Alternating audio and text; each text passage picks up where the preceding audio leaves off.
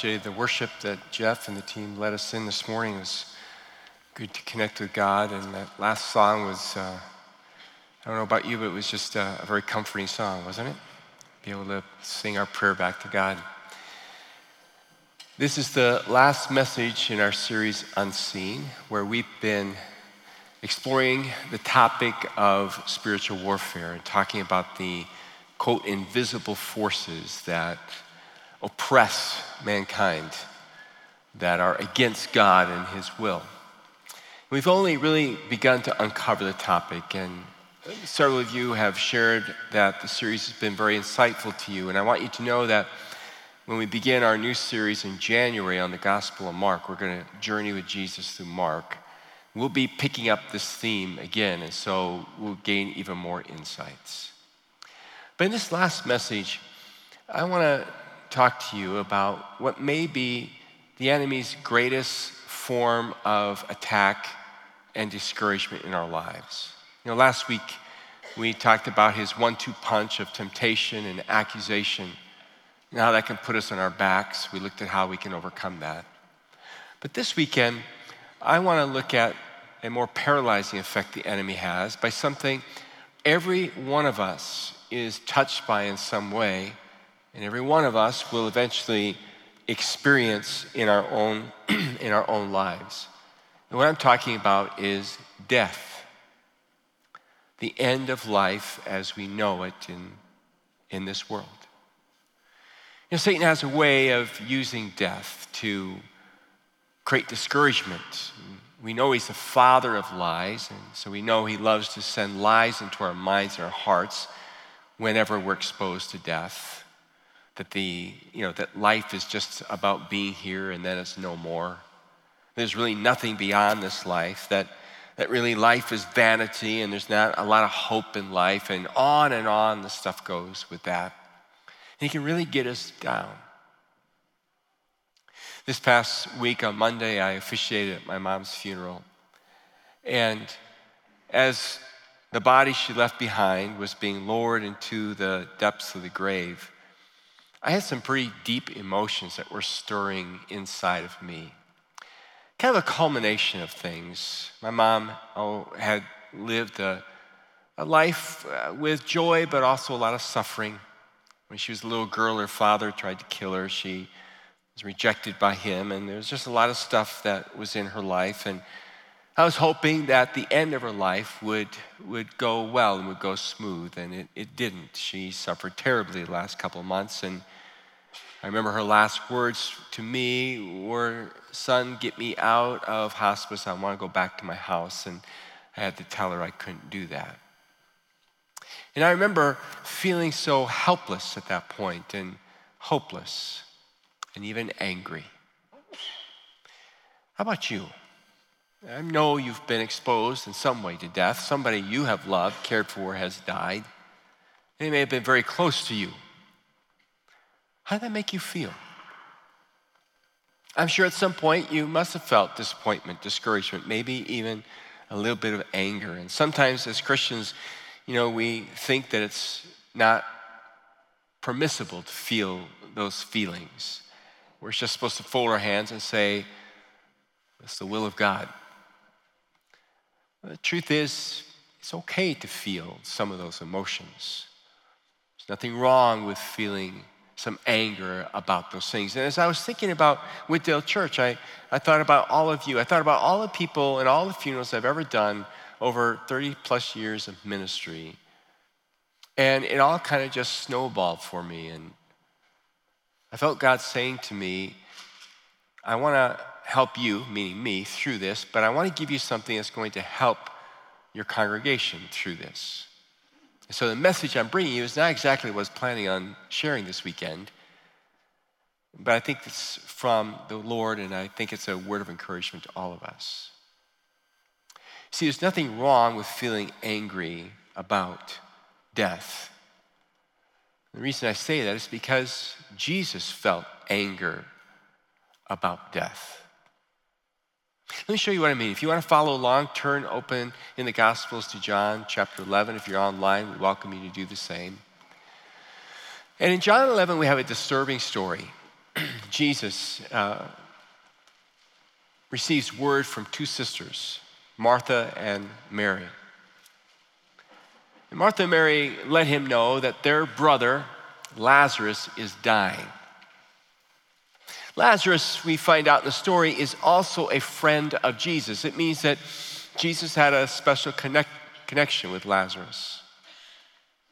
And so when they send word, literally they say to him, Lord, your dear friend Lazarus is very ill. And what we discover in the story is that he's not just very ill, he's gravely ill. He's going to die.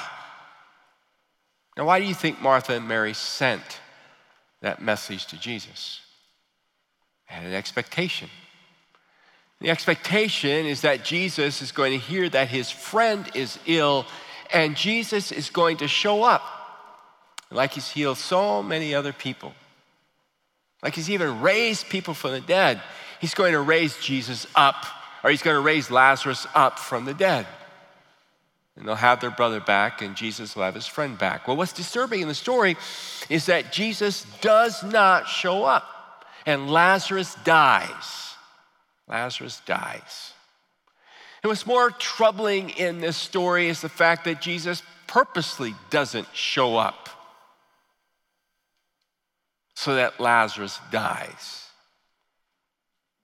That's one thing, not to make it. But to purposely not make it when you know, and Jesus did know, he was going to die. How do you think Martha and Mary felt? Got to answer that question honestly. They were human beings like you and me. How would you feel? Discouraged? A little despondent? irritated, maybe even, maybe even angry. I know at least Martha was capable of being angry. You know, sometimes the people we love suffer greatly. Sometimes they die. We send word to Jesus through our prayers and we say to him, Lord, my spouse, my child, my parent, my friend, they're really sick. They're going to die. And I know you love them, and I know they love you. And God, would you please, would you just please heal them or at least comfort them? And God doesn't show up. In fact, more often than not, He doesn't show up. and how the enemy loves to use that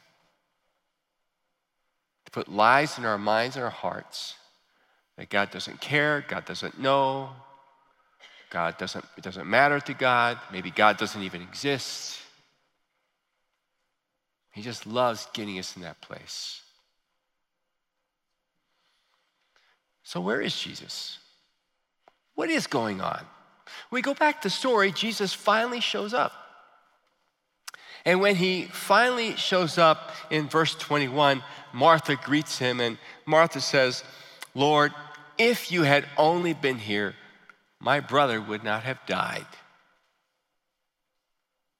Lord, if you'd only been here, that wouldn't have happened. God, if you'd only heard my prayer, she wouldn't be dead. He wouldn't be dead. That wouldn't have happened. A little later on, Mary shows up in verse 32. She says the same thing. She says, Lord, if you had been here, my brother would not have died.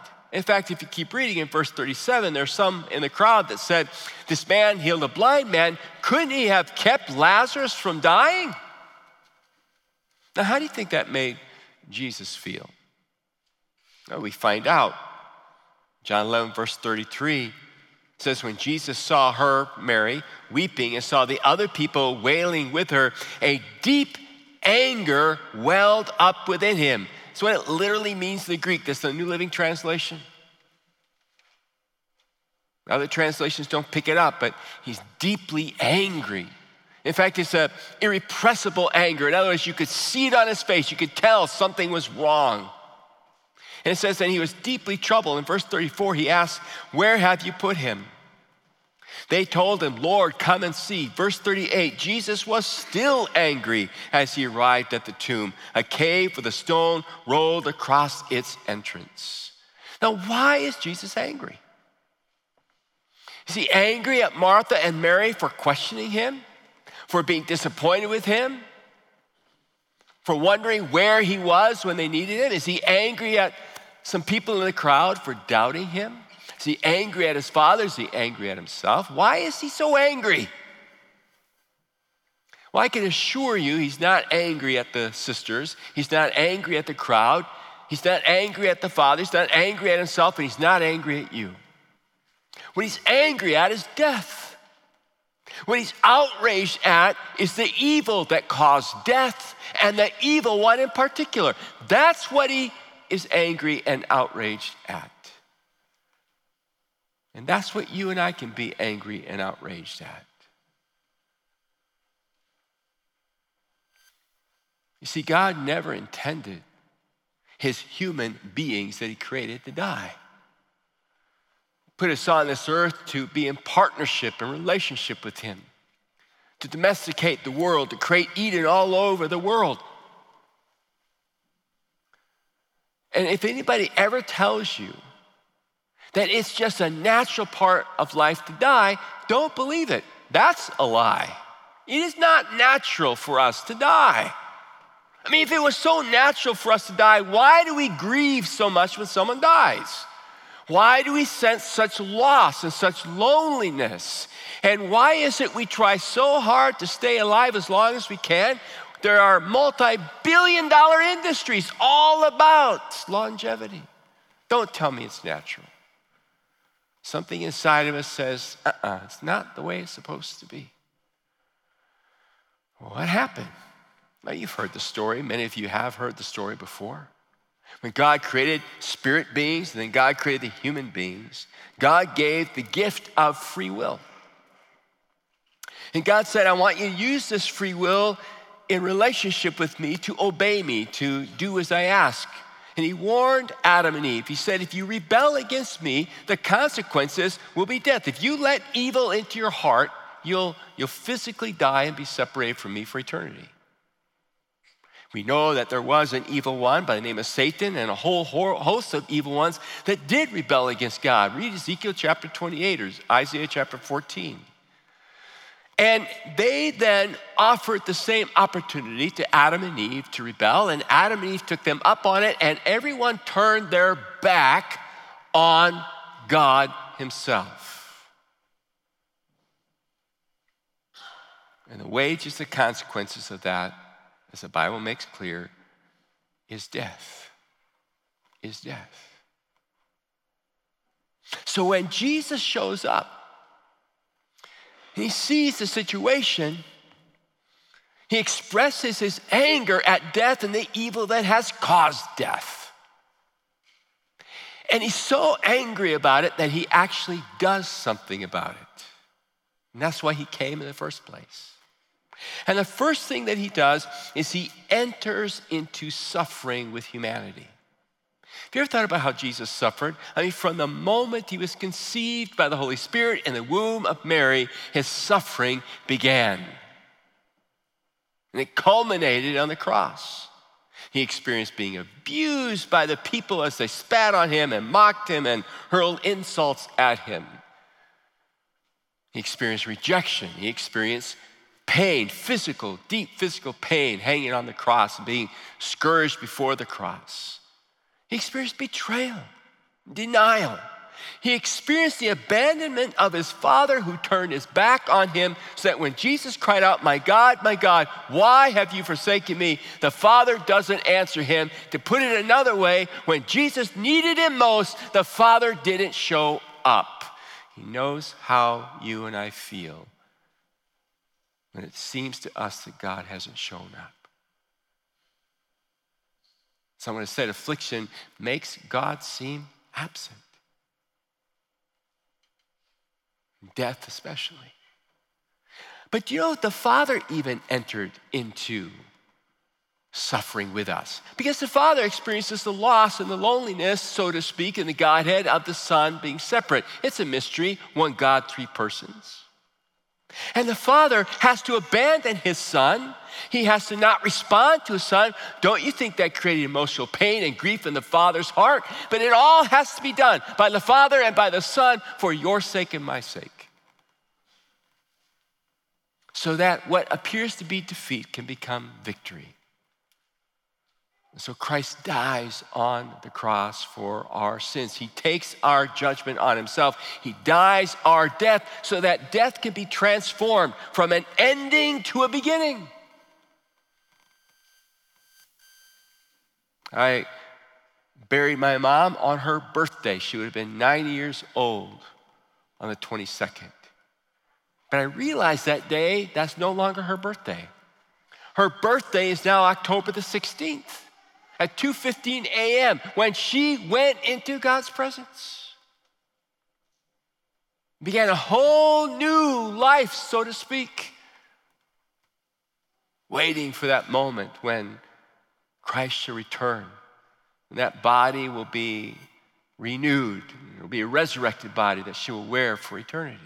Far superior to any other body that God has ever created before like the one Christ had when he conquered death. You see, Satan thought he won the day when Jesus was hanging on the cross. And it appeared to everybody that Satan had won the day. But three days later, when that stone was rolled aside by those angels and Christ emerged, it became clear that it wasn't a defeat. It was actually a victory. And so Paul writes those words in 1 Corinthians 15, verse 54 Death has been swallowed up in victory. Where, O death, is your victory? Where, O death, is your sting? The sting of death, the sin and the power of sin is the law, but thanks be to God, He gives us the victory through our Lord Jesus Christ. Do you believe that? Do you believe that? Changes everything, doesn't it? It stops the lie of the enemy. And though suffering's not easy and, and, and the process of our body decaying is not easy, it's the promise that it's a release for us, it's an emancipation for us. We come into the presence of God in what is called paradise. And there, I think, from what I understand in Scripture, we may be in bodily form of some sort. We are conscious and awake. And by the way, sometimes we have this picture that Jesus stands at the edge of heaven. I don't know if it comes from far side or whatever it is, and he's twiddling his thumbs, waiting for the next one to come up, as though they're coming up, you know, few and far between. Do you realize that at the resurrection, all of the Old Testament saints ushered into paradise? Do you understand that today, when you and I die as believers, immediately we go into presence? Heaven is growing by the second. No wonder Jesus said, If I go away, I'm preparing a place for you. People are coming into his presence continuously. And this life that we live here is so short compared to all of eternity. And the Lord's coming back again someday, and He's going to do what He always intended to do. He's going to have us rule and reign with Him over His creation. The Bible says we even judge the angelic beings. Maybe that's why Satan was jealous why he tried to take mankind down. The idea that those human beings would someday rule over him, I don't know. You say, well, whatever happened to Lazarus? Well, Jesus, when he met Martha, made a statement to Martha found in John chapter 11, verse 25. When she asked him, Lord, if you've been here, you know, my brother would be alive. He said to her, I am the resurrection and the life, Martha. You're looking at him. Anyone who believes in me will live even after dying. So Jesus acknowledged people are going to die, but listen, after dying, that's when they really start living. Verse 26 Everyone who lives in me and believes in me will never ever die. yeah, their body will be put aside because that thing's broken and doesn't work quite right. I'm re entering a brand new body, but when they die, they, they immediately come into my presence. Do you believe this? He asks. And then to prove his point, he said, Where have you laid uh, Lazarus? They go to the tomb. He says, Take the stone away. They say, No, we can't do it. He's been there four days. It stinks in there. The body's decaying. Jesus says, roll it away. They roll it away. He says, Father, thank you for hearing me. You always hear me, but I said it out loud for the sake of all these people standing here so that they will believe you sent me. Then Jesus shouted, Lazarus, come out. And the dead man came out, his hands and feet bound in grave clothes, his face wrapped in a headcloth. Jesus told them, Unwrap him and let him go. Poor Lazarus. Poor Lazarus. You say, What do you mean, poor Lazarus? I mean, a poor guy, yeah, he's resurrected to life again to prove a point. That's why Jesus delayed in the first place. So that he could say, I am the resurrection of life, and use the resurrection of Lazarus or the raising of Lazarus out of the tomb to show his authority and power. But of course, when Jesus died, you know, how can the one who died raise himself from the dead, right? People didn't understand. They were keeping in mind the Trinity, the Father, the Son, the Spirit. And Jesus was being obedient to the Father. The Father would raise him from the dead. I say poor Lazarus because he's got to die again. He's got to go through the whole process, getting sick again someday, suffering, and then dying again. Thank God we don't have to go through the same process. And thank God he doesn't hear our prayers sometimes. Why would we wish someone back from being in the presence of God just to make us feel a bit better? I'd far rather suffer the loss and the hurt to know what it's like for them and what it will be like for you and for me. So when the enemy comes at you with death to try to discourage you, to try to get you down, to try to convince you that life is pretty hopeless, there's nothing after this, etc., etc., don't believe a word of it. Remember, Jesus is the resurrection and the life. Amen. Now, what do you think we should do with this wonderful truth? I think we should keep it to ourselves, don't you? I think we should make sure we don't let this out. We keep it within the walls of the church and tell nobody else about it. That's how a lot of churches behave, a lot of Christians behave. That's the good news we have. And that's what we've been told to take and, and bring to the furthest places in the world. Because I'm telling you, there's a world out there right now that is beside itself when it comes to death. There are people out there that think that somehow, maybe, hopefully, their loved one will be reincarnated. Hopefully, they lived a good enough life to come back in a higher form. But be careful where you step, that could be my mom. There are people out there that hope that somehow they'll be absorbed into some unknown force out there and become one with the universe. There are people today that are they are so troubled about death. They have no sense of hope when it comes to the issue of death. And we're supposed to go to them and say, "No, there's good news, there's hope. Death has been conquered. His name is Jesus." And that's why we do missions at Wooddale Church. That's why we have our worldwide global ministry. And That's why it's so important to be involved in it because Jesus says you have to take it to the people who've never heard it. So I'm going to ask uh, what I think is, I believe is one of the finest missions pastors in the country here at Wooddale Church to join me up front. Would you welcome uh, Pastor Richard Payne as he comes up here?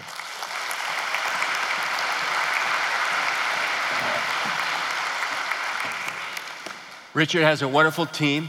Carol and Kathy are fabulous. He's got a, a wonderful volunteer team. They're just fabulous. And uh, I am thankful for Wooddale's church commitment to bringing the hope of the gospel here, near, and far. So, with that, Richard, I thought maybe we just get a little bit of an update since it is Worldwide Week. If you could uh, share with us, how many global partners do we have? We have 85 global partners. Um, that translates to about 250 people.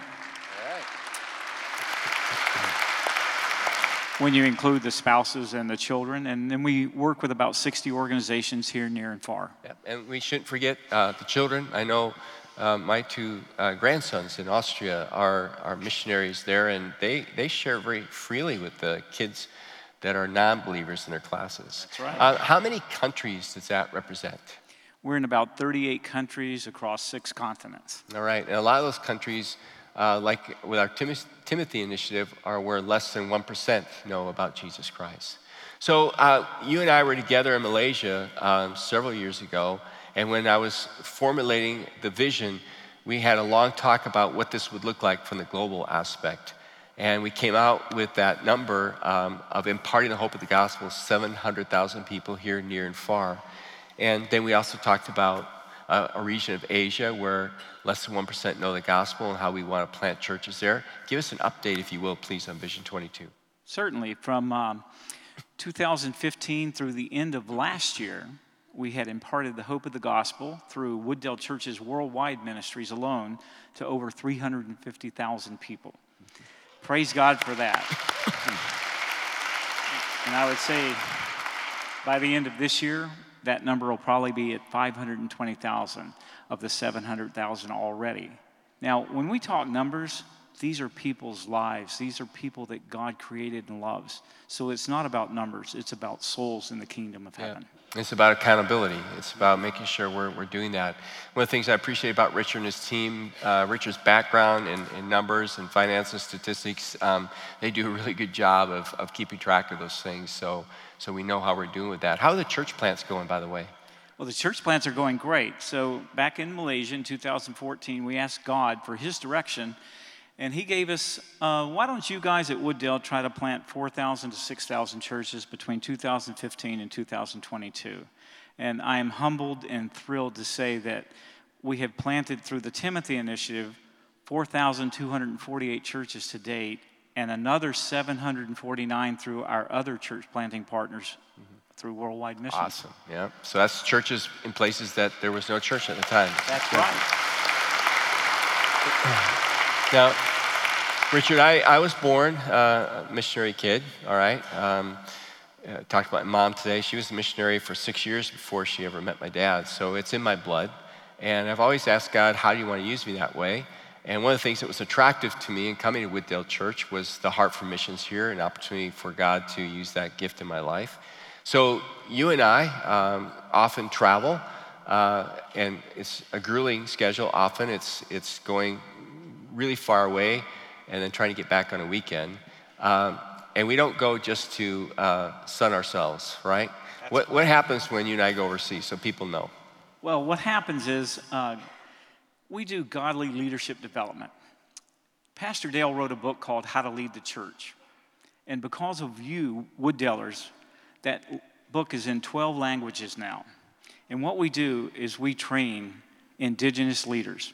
And so far, Pastor Dale has trained 1,250 indigenous leaders. And then they, in turn, go and train the people whom they oversee.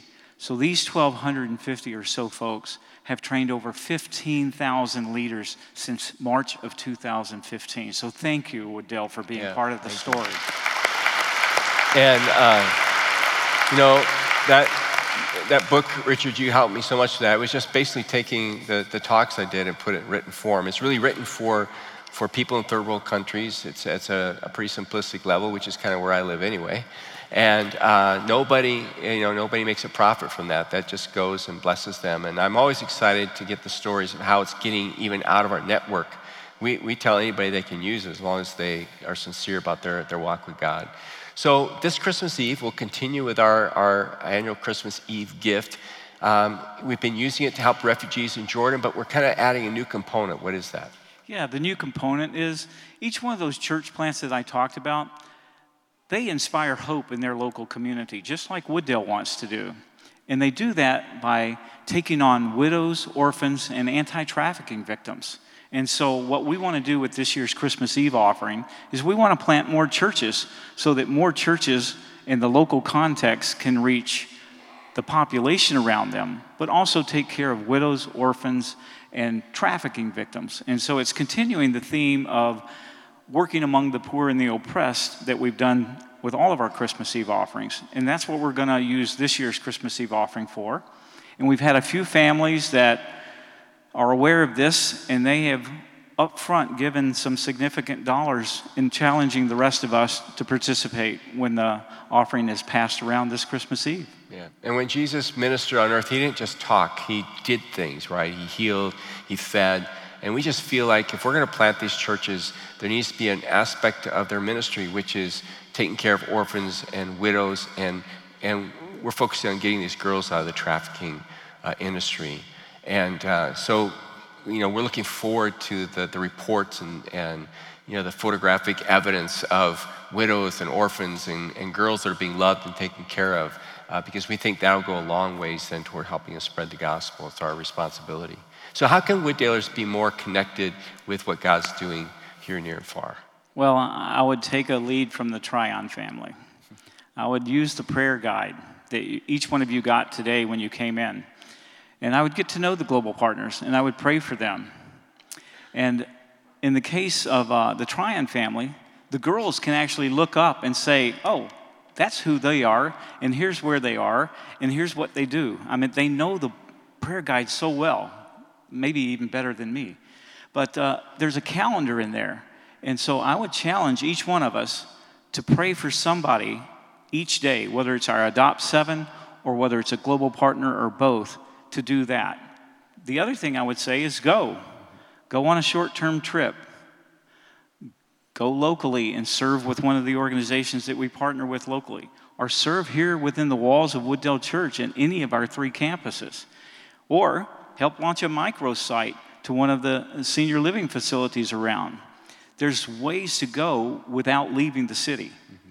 And then give. When you give to Wooddale Church, you are doing exactly what our 85 global partners are, uh, need. You are giving funds, but they covet your prayers.